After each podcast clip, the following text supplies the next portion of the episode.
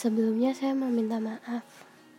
Kalau kamu dengar video ini Berarti saya udah jauh dari kamu.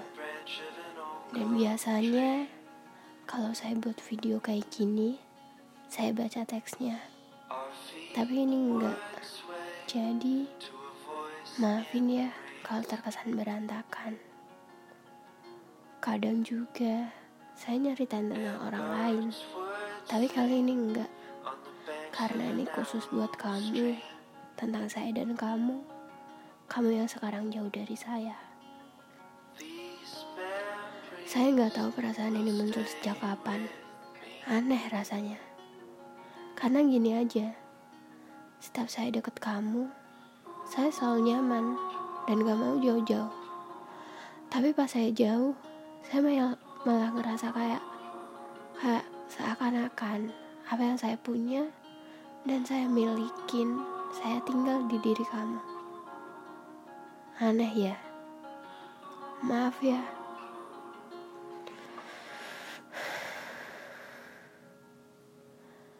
Makasih ya.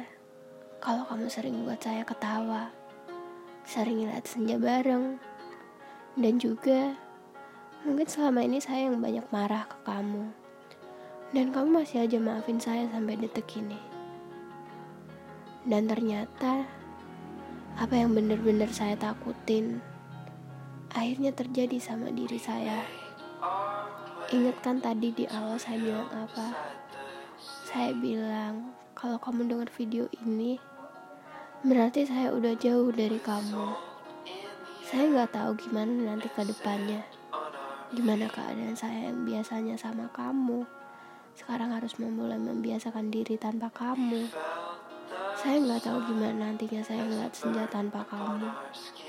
Saya nggak tahu gimana nantinya kalau saya ketawa bareng sama teman-teman. Tapi di hati saya, saya sepi karena tanpa kamu. Saya nggak bisa bayangin itu semua. Ingat nggak? Dulu saya pernah bilang sama kamu, kalau saya ngerasain ketakutan. Entah itu saya nggak tahu takut sama hal apa, tapi ya takut aja. Apa mungkin ketakutan saya selama ini adalah keadaan yang sekarang? Hmm, mungkin dulu kamu pernah benar pas kamu bilang kalau saya harus terbiasa sendiri.